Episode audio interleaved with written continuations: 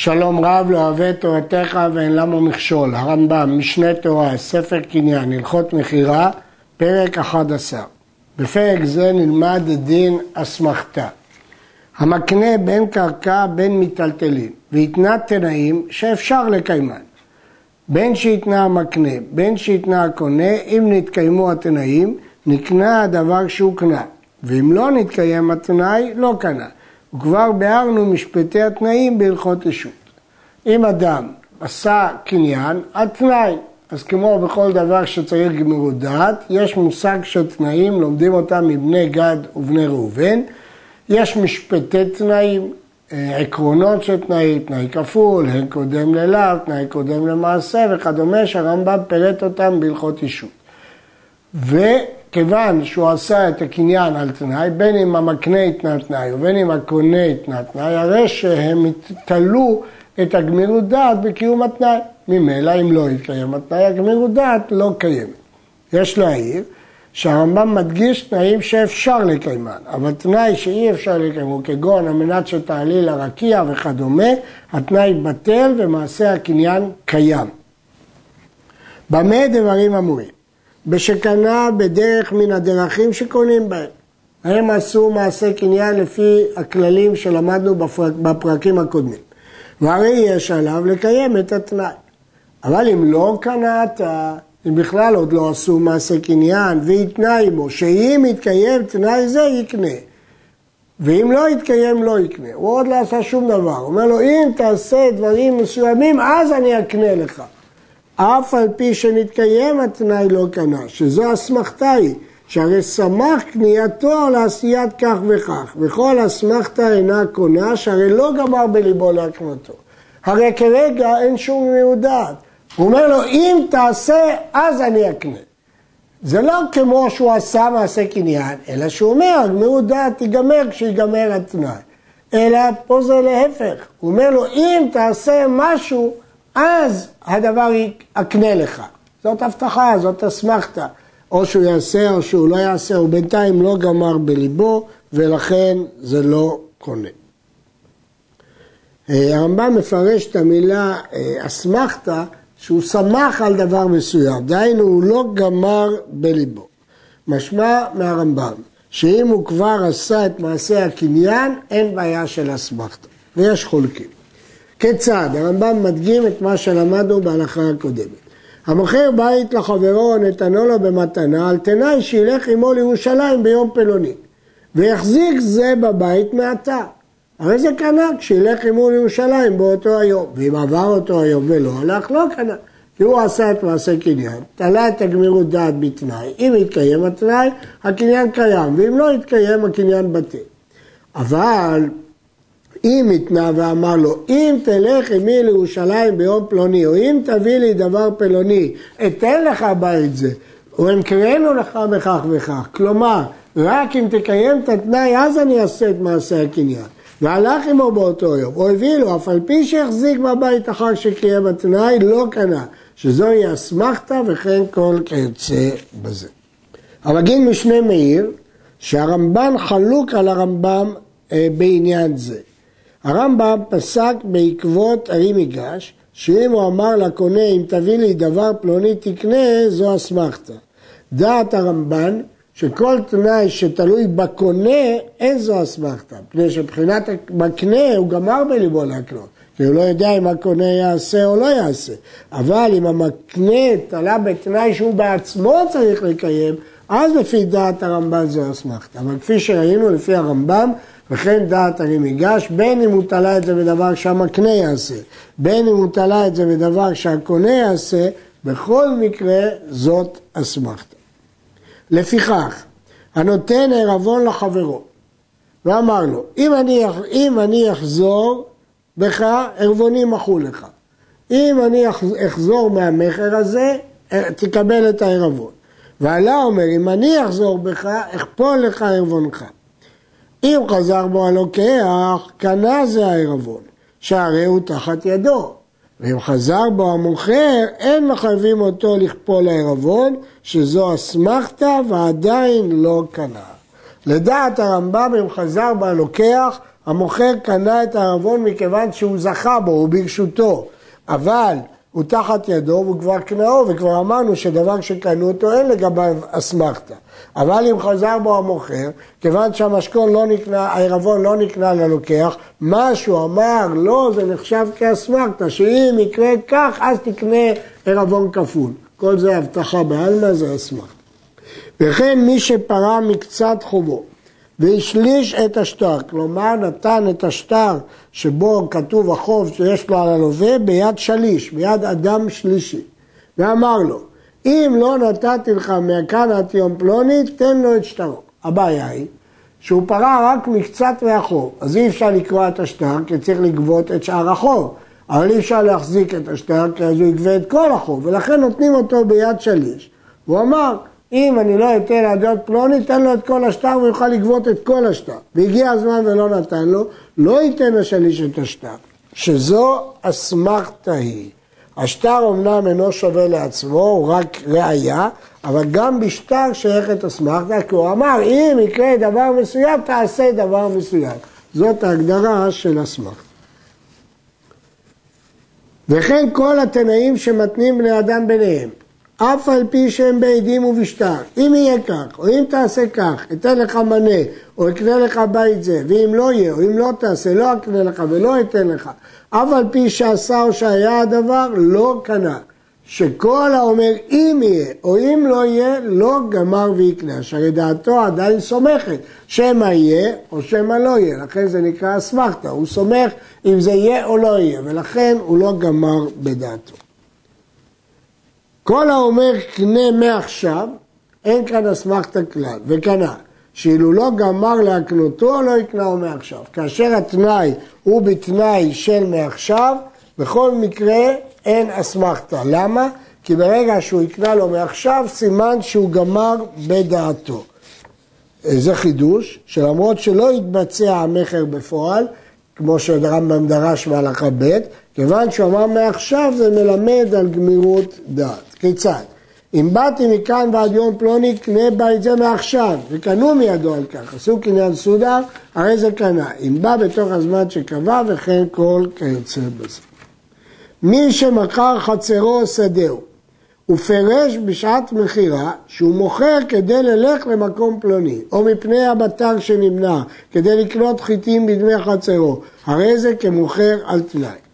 החידוש פה שלמרות שהוא לא עשה תנאים בפועל, אלא הוא הביע את דעתו מדוע הוא מוכר את הקרקע או את הבית, הרי זה כאילו תנאי, כי ברור שהוא מכר בגלל זה. לפיכך, אם ירד המטר אחר שמכר, או שבאו חיטים והוזלו, או נמנע הדרך ללך לאותה הארץ, או שלא נסתייע לעלות או לקנות החיטים, הרי זה מחזיר אותם הדמים ותחזור לו קרקעו. שהרי פירש שאינו מוכר אלא לעשות דבר פלוני, והרי לא נעשה וכן כל כיוצא בזה. הגמרא אומרת שאחד מכר את נכסיו ואמר שזה על דעת לעלות לארץ ישראל, בסוף נמנע ממנו לעלות, המכר מתבטל. מה החידוש פה? למרות שאין תנאי כפול, ולמרות שאפילו הוא לא התנה תנאי אחד, לא רק שהוא לא התנה תנאי כפול, ואין את משפטי התנאים. אבל כל משפטי התנאים באים כדי להסביר לנו שיש היגיון שהוא תלה קניין בדבר אחר. אבל פה הרי הוא אומר בפירוש שהקניין הוא בגלל דבר מסוים. אז ברור שאם לא יתקיים הדבר, הוא הקניין מתבטא. הראשונים מעירים פה אה, שמדובר פה בקרקע ובבית. מסביר הכסף משנה שלא הגיוני שאדם ימכור את קרקעו או ביתו בלי סיבה חשובה, ולכן זה נחשב כתנאי. אבל במיטלטלים זה לא ראייה. המגיד משנה מדייק שכתוב לא נסתייע לעלות, משמע מחמת אונס, אבל אם ברצונו הוא ביטל את העלייה לארץ, פה בוודאי שזאת לא סיבה לבטל את המכר. אבל המוכר סתם, הוא לא אמר שום דבר. אף על פי שהיה בליבו שמפני כך וכך הוא מוכר, בתוך ליבו זה מה שהוא חשב. ואף על פי שמראים הדברים שאינו מוכר לעשות כך וכך. הנסיבות מוכיחות שבגלל זה הוא מכר, ולא נעשה אינו חוזר, שהרי לא פירש, ודברים שבלב אינם דברים.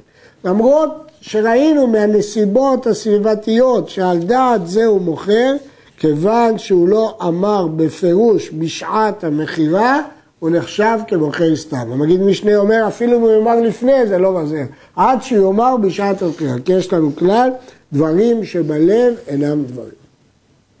מי שיקנה לחברו ויתנה עליו, על מנת שתיתן מקח זה או תמכרנו לפלוני. אני נותן לך את הבית על מנת שתמכור אותו לפלוני. אם מחרו נתנו לאותו פלוני, קנה. ואם לא קיים התנאי, אם מחרו לאחר, או שלא מחרו ולא נתנו בזמן שקבע לו, לא קנה, כי זה תנאי רגיל. וכן המוכר או הלוקח שהתנה שיחזיר לו המקח בזמן פלוני, או כשייתן לו המעות, הרי הממכר קיים ויחזיר כשהתנה. התנאי הזה הוא דומה לכל התנאים. מה החידוש? למרות שהתנאי פה שהוא ימכור את זה למישהו אחר, גם זה נקרא תנאי. וכיוון שזה נקרא תנאי, אז אה, זה חל. ואותו דבר, אם הוא אומר, על מנת שיחזיר לו, גם זה נקרא תנאי. מכר קרקע לחברו, והתנה המוכר ואמר ללוקח, כשיהיה לי מעות, תחזיר לי קרקע זו. אני מוכר לך כי אין לי כסף. אבל אם אני אשיג כסף, אני רוצה זכות לפדות את הקרקע, בדומה לבתי ערי חומה, שבתוך שנה אדם יכול לפדות. מה הבעיה פה? הבעיה שזה כמו ריבית, כי בעצם הוא מלווה לו כסף, כי עכשיו הוא מוכר קרקע ומקבל כסף בהלוואה, ואחרי זמן הוא רוצה זכות לפדות מחדש, ובינתיים הוא אכל את הפירות של הקרקע בשכר שהוא נתן לו מעות. לכן כדי שלא יהיה ריבית, הרי הפירות של המוכר, כדי שזה לא יחשב ריבית, הקונה לא יכול לאכול פירות. מכר סתם, אמר לו, לוקח מדעתו כשיהיו לך מאות הביאני ואני אחזיר לך קרקע הזו, הרי התנאי קיים, זה תנאי ככל התנאים, והלוקח אוכל פירות, ואין בזה אבק ריבית, שהרי מדעתו חייב עצמו בתנאי זה, ריבית זה כשאדם לוקח שכר מעותיו, אבל פה הקונה אמר לו, בלי, בלי סיבה, המוכר לא דרש את הדבר הזה, הקונה הציע לו להחזיר לו, לכן אין פה ריבית. מעשה באישה ששכר ראובן לקנות לה חצר משמרון שהיה קרובה. ואמר שמעון המוכר לאובן השליח, אם יהיו לי מעות, תחזיר לי פלונית קרובתי קרקע זו? אני מוכר כי אני זקוק לכסף, אבל כשיהיה לי כסף, היא תסכים להחזיר לי בלשון שאלה. והשיבו ראובן ואמר לו, אתה ופלוני קרובים, כמו אחים. הוא לא ענה לו תשובה ברורה. כלומר, המשמעות של הדברים האלה, הפרשנות שלהם, הדבר קרוב שהיא תחזיר לך, ואינה מקפדת על זה. ובא מעשה לפני חכמים ואמרו, הרי זה השליח לא קנה כלום, שהרי לא סמכה דעתו שקרוב זה על דברי השליח, מפני שלא ישיבו תשובה ברורה. נמצא שלא גמר ולא יקנה וכן כל כיצא מזה. כיוון שברור שהמוכר רצה למכור רק על דעת שהיא תחזיר לו את השדה, וכיוון שהוא לא היה בטוח האם השליח השיב לו תשובה על השאלה הזאת, אז הוא ביטל בכלל את המכר, ולכן לא גמר אה, להקנותו. מלשון הרמב"ם משמע שהוא לא גמר ולא הקנה בכלל. אבל יש שמפרשים ברמב"ם שהכוונה היא שאם היא לא תחזיר כשישיג מעות, אז זה לא מכר. אבל פשט לשון הרמב"ם, הרמב"ם שזה בכלל לא מכירה. אסמכתה, כמו המקרים שלמדנו קודם, שקנו מידו עליה, קניין סודר, בבית דין חשוב, הרי זה קונה. כי ברור שהוא גמר בדעתו, כי אם הוא היה מוכן גם לעשות קניין וגם לבית דין חשוב, והוא שידפיס זכויותיו בבית דין, והוא שלא יהיה אנוס. נראה בהלכה הבאה מה פירוש להדפיס זכויותיו בבית דין. כיצד? הרי שהדפיס שטרו שוברו בבית דין, הוא נתן לבית דין החשוב את השטר, וקנו מידו, שאם לא בא ביום פלוני יינתן שטר זה לבעל דינו, למרות שבשליש אמרנו שזה אסמכתא ולא ייתן, אבל פה הגיע היום ולא בא, אלו נותנים. למה? כי זה בית דין חשוב, והוא נתן להם את השטר, זה גמירות דעת גמורה. ואם יקבו נהר או חולי מלבוא, לא ייתנו, וכן כל כיוצא בזה, אם באונס הוא לא הגיע, לא ייתנו. והוא שיהיה בבית דין חשוב, כל זה צריך להיות בבית דין חשוב. מה זה בית דין חשוב? אומר הרשב"א, בית דין מומחה לרבים, שיש לו כוח להפקיע ממון. המחייב עצמו בממון לאחר בלא תנאי כלל, הוא מתחייב כסף, אף על פי שלא היה חייב לו כלום. הוא לא לווה, הוא לא הזיק, הוא סתם רוצה להתחייב לשני ממון, אף על פי שלא היה חייב לו כלום, הרי זה חייב, שדבר זה כמו מתנה הוא, ואינו אסמכתא. כיצד? האומר לעדים, היו עליי עדים שאני חייב לפלוני מנה, או שכתב לו בשטר הרי אני חייב לך מנה, אף על פי שאין שם עדים, או שאמר לו בפני עדים הרי אני חייב לך מנה בשטר, אף על פי שלא אמר אתם עדיי, הואיל ואמר בשטר, הרי זה כמי שאמר יהיו על העדים וחייב לשלם. אף על פי ששניהם מודיעים והעדים יודעים שלא היה אצלו כלום, שחייב עצמו וגמר ושעבד עצמו, כמו שהשתעבד הערב. וכן זה אמרו רוב הגאונים. חלק מהראשונים חולקים על המקרה הראשון של הרמב"ם. הרמב"ם כתב שלושה מקרים. או שאמר יהיו עליי עדים שאני חייב מנה, או שהוא כתב בשטר, או שהוא אמר בפני עדים ואני חייב לך בשטר. יש ראשונים שחולקים על המקרה הראשון, ואומרים שכשהוא אמר היה עליי עדים, הוא לא חייב את עצמו, אלא רק או בשטר, או שאמר לעדים שהוא חייב בשטר. הרמב"ם נימק שזה כמו ערב.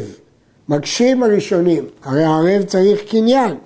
אומר השח, אין הכוונה להשוות לדיני הערב, רק לעיקרון שהערב מחייב את עצמו, למרות שהוא לא לווה ולא הזיק ולא שום דבר, אלא רק לעיקרון המחויבות.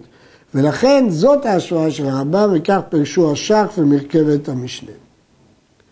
חייב עצמו בדבר שאינו קצוב, כגון שאמר, הרי אני חייב לזון אותך או לכסותך חמש שנים, אף על פי שקנו מידו לא נשתעבד, שזו כמו מתנה היא ואין כדבר ידוע ומצוי שנתנו במתנה וכן אמרו רבותיי.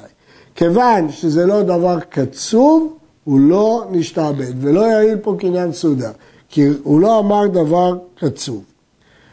הרעב"ד מסיק ואומר שאינו יודע מה מקורם של דברי הרמב"ם ושל אה, רבותיו. ומפני מה הפוסק עם אשתו שיהיה זן את בינה, ביתה חייב לזונה, מפני שפסק בשעת נישואין והדבר דומה לדברים הנקנים באמירה. הרמב"ם שואל, מדוע זו לא אסמכתה? הרי זה דבר לא קצוב, מזונות של הבת. ואם כן, למה שם זה מועיל? התשובה היא כי אלו אלו הדברים הנקנים באמירה. כיוון שזה דברים שנקנים באמירה, כאילו פסק בשעת קידושין, כיוון שהוא פסק בשעת נישואים, יש תוקף להתחייבות. למה זה תקנת חכמים? כדי, כי בשעת שידוכין גומרים בדעתם. כשהיו חכמי ספרד רוצים להקנות באסמכתה, כך היו עושים. הרי אסמכתה לא קונה, וחכמי ספרד חיפשו דרך שזה יקנה.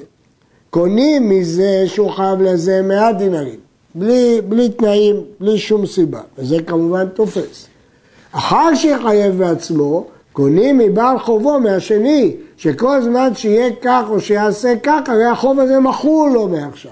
ואם לא יהיה או לא יעשה, הרי נתעברו בממון שחייב בו. ועל דרך זה היינו עושים בכל התנאים של אדם לאשתו בשידוכים ובכל הדברים הדומים להם. הפטנט פה, השיטה פה, שהוא מתחייב, והמחילה היא על תנאי. ומחילה בוודאי שאפשר לעשות, כי זה לא הקנאה, ולכן האסמכתה שייכת בקניין, אבל במחילה אין בעיה של אסמכתה.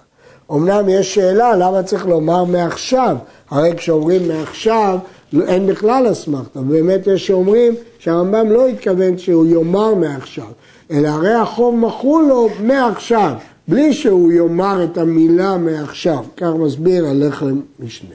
עד כאן.